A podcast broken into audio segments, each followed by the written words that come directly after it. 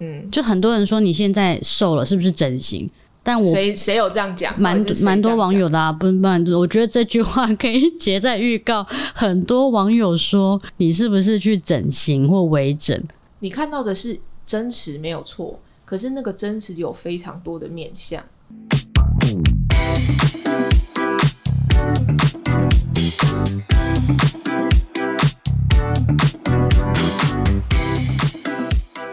嗨，大家今天过得好吗？欢迎收听理科 PD。大家好，我是芝芝，在过去这一个月内，你是不是有看爵士网红？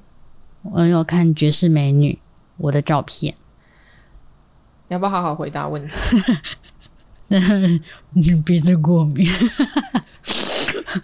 美女不要一直挖鼻孔，好不好？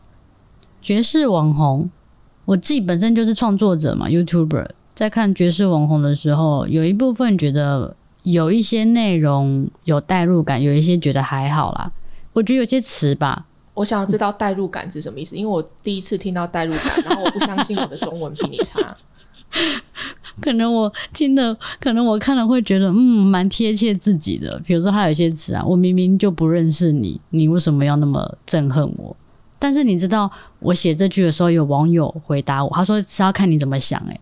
他写了一句话说：“我明明就不认识你，为什么我还这么喜欢你老实说，极端的喜爱和极端的憎恨都是一种投射，所以这两个其实是一样的。？”嗯，两个都没有那么认识你，只是对你有一个投射，所以觉得超级喜欢你。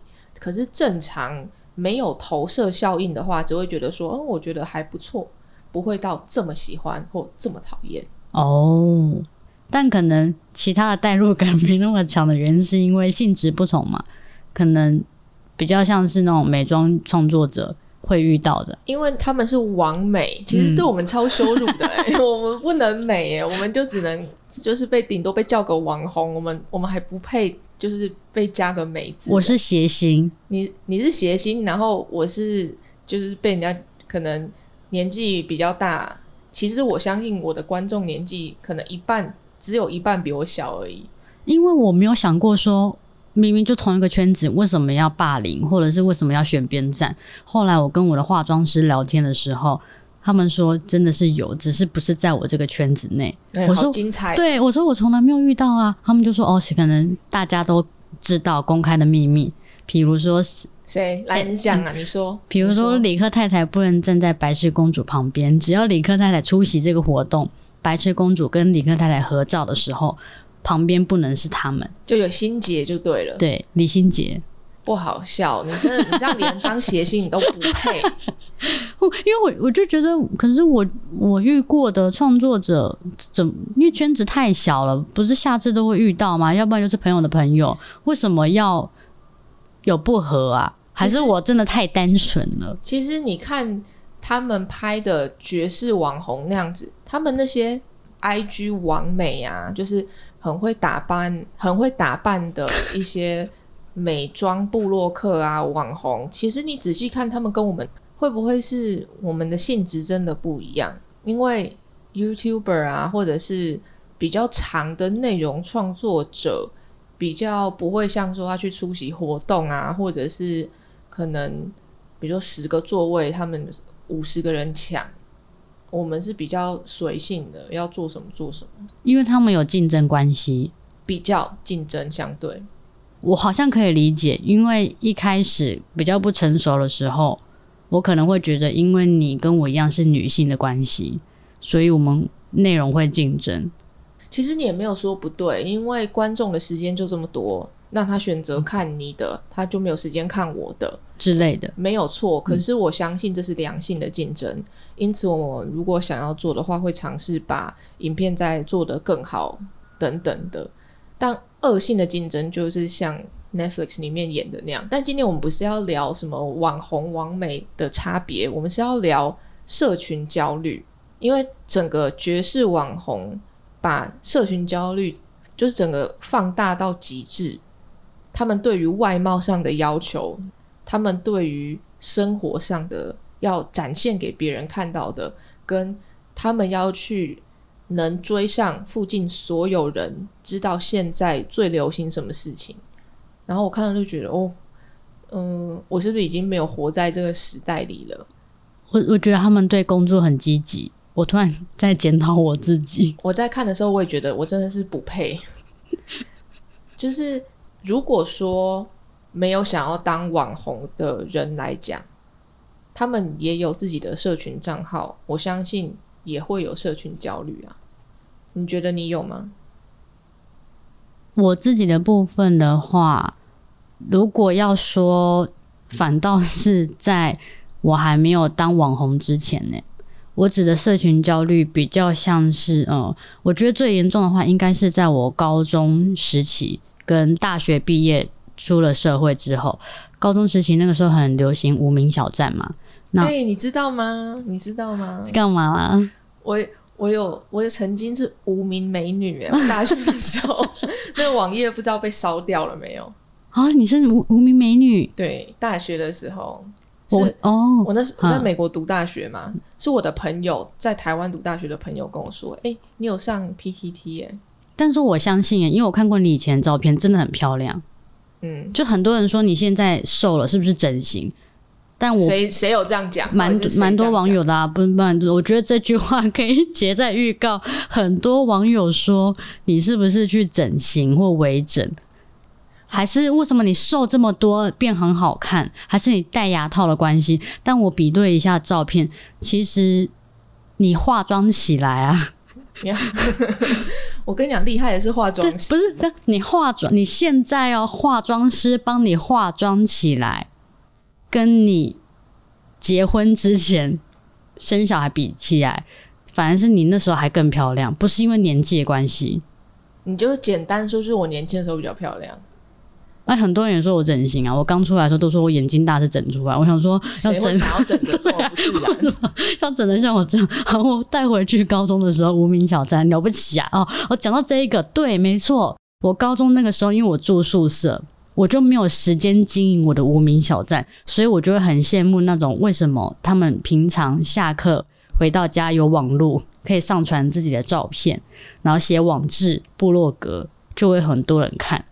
然后谁来你家？然后今日我最美，我就觉得哇，为什么他们 view 数都这么高？哦，你那时候还会看人家的 view 数，嗯，难怪你现在真的常常走心。我现在哦，讲到走心就是另外一个，那那时候是高中时候是这样嘛，因为就会羡慕别人为什么 view 数这么高。那以现在来说的话，走心这件事情应该是一两年前的时候，就是你做网红、做创作者。这个 view 观观看数本来就会有高有低嘛，那我是有高峰过，那也会有降下来的时候，就会起起伏伏。降下来的时候，我完全没办法接受啊！为什么突然这么少人看？哎，那就是我现在这个时候啊，因为我 YouTube 已经休息了几个月嘛，然后我在上传影片，我最新一个影片才几千个 view 哎，可是我也没有觉得怎么样，我就觉得那我就之前选择休息嘛。我之后我可以再用半年、一年、两年的时间把我的观看数追回来，但我也不会再去追求说你一定要什么百万观看。我个人觉得每个影片有隔超过十五万，我就觉得开心了。嗯，我现在也是这样想，但那时候我完全没办法接受。一两年前的时候，我就觉得好烦哦，我月数那么低，我会不会没有工作？那我没有工作，没有厂商找我业配的话，我怎么发薪水？我是因为这样子。当然，现在呢，其实我也蛮怕我的团队有听这些话，因为我现在没有很在意的，我觉得只要到某某某数字就好了。你讲的这可能算是某种事业上的焦虑。那我看身边的人，其实真的有的时候，我看社群不是看名人哦，就是朋友，我会觉得哇，他们怎么这么有活力啊？有没有可能是大家也很热衷于分享自己的生活，想要让大家看到我们自己过得很好？这是一定的嘛？谁会剖一些就是自己过得很不好的东西？但也因此造就了这是被选择过的资讯放在社群里面。但我身为资讯的吸收者，我就会觉得哇，我身边所有的人都。呃，家庭美满啊，小孩你看都是这么开心、活泼、可爱哦，感觉是不是只有我才是生活觉得哇？怎么我要处理这个，要处理那个，要这么这么累？对耶。但普遍来说，大家不会把自己教训小孩子、小孩子痛苦的样子摆在社群上面啊。对啊，这个还是你要经过一些理智再想过一遍。社群对我来讲，现在看是会越滑越寂寞，所以我基本上我不太 follow 活人，我会 follow 什么新闻啊、动物，就是让我看完之后可以转移我的注意力，而不是让我觉得说，嗯，怎么我现在不是全家人一起去马尔蒂夫旅游，我是坐在这边晚上工作啊什么的。哦，有这个也是人的本性啦，因为很久很久以前我们在部落的时候，我们当然要去看一下隔壁家庭过得好不好，我要想办法跟上，这是一个良性的竞争。可是，在社群上，很多时候，其实你也知道，人的财富分配是一个 bell curve，一个一个这样子的中型曲线嘛。也就是说，当大家看到的都是一些非常奢侈豪华的生活的时候，那代表的，我觉得是百分之零点一甚至零点零一的人应该过的生活。那那不是大部分。对一般人来讲是不正常的。当你去看着他们这样子，哦，每个都是开一亿元的布卡里在街上跑，然后住三十亿的房子，我觉得这个会不健康，就会让你觉得是不是自己好像不够，它会让你忘记了你拥有的东西。这就是为什么前一阵子我看到新闻上有推播说 d c a r 有一则在说为什么现在 YouTuber 或网红都有钱可以一直出国玩，就因为他们好像吸收的都是这样的资讯。对啊，但是他这、这个光这个问题就有好几个可以解答的。第一个，人家可能是工作；第二个，YouTuber 如果你做的好的话，你的收入是比一般白领高出非常多的，这不可否认。所以，要么是厂商给钱，要么是自己赚到本来就比较多的钱。再来是，你知道有些 YouTuber 他只有出国才会有流量，他说不定边玩边哭，你看不出来而已。嗯，观众吸收到的是，因为他们都只注视在这个部分，所以就会以为说，是不是每一个创作者都是这样过的？因为是被过滤过的资讯呈现在社群内容上面，大家看到的不过就是一个人的生活的冰山一角，甚至他有可能是演出来的，嗯，他不可能一天二十四小时。你看到一个嘻嘻哈哈的人，就像你来讲好了，啊，对耶，你不可能整天都那么疯啊。好像也是。就像我走在路上，他们就说：“芝芝，你怎么脸这么严肃？”我说：“现在很热，我皱眉头很正常吧？我眼睛都睁不开了。就是或许大家还真的需要被提醒，你看到的跟实际上的，你看到的是真实没有错，可是那个真实有非常多的面向。那回到刚刚讲的原始部落，你跟另外一个家庭去做比较，还有一些在资讯还没有那么发达的时候，也就是会有美国的中产阶级啊，他们家里就会有一个房子、一台车，然后可能外面有草坪，表示你比家里比较有钱这样子，所以他们会去哦去看一下啊、k e e p up with the Joneses，就是 Joneses 人的姓嘛，就是琼斯家族家家庭这样，他想要去看你附近的邻居开什么样子的车，住什么样的房子，用什么样的器具，用那个来当标准来确定我现在是不是混的还行。”哦，那时候是网络还没有的时候，所以你只需要跟你肉眼看得到的隔壁的活人做比较。但现在网络那么发达，社群每个人都好像要爱马仕五十个才正常，然后吃东西要要就是很夸张这样子。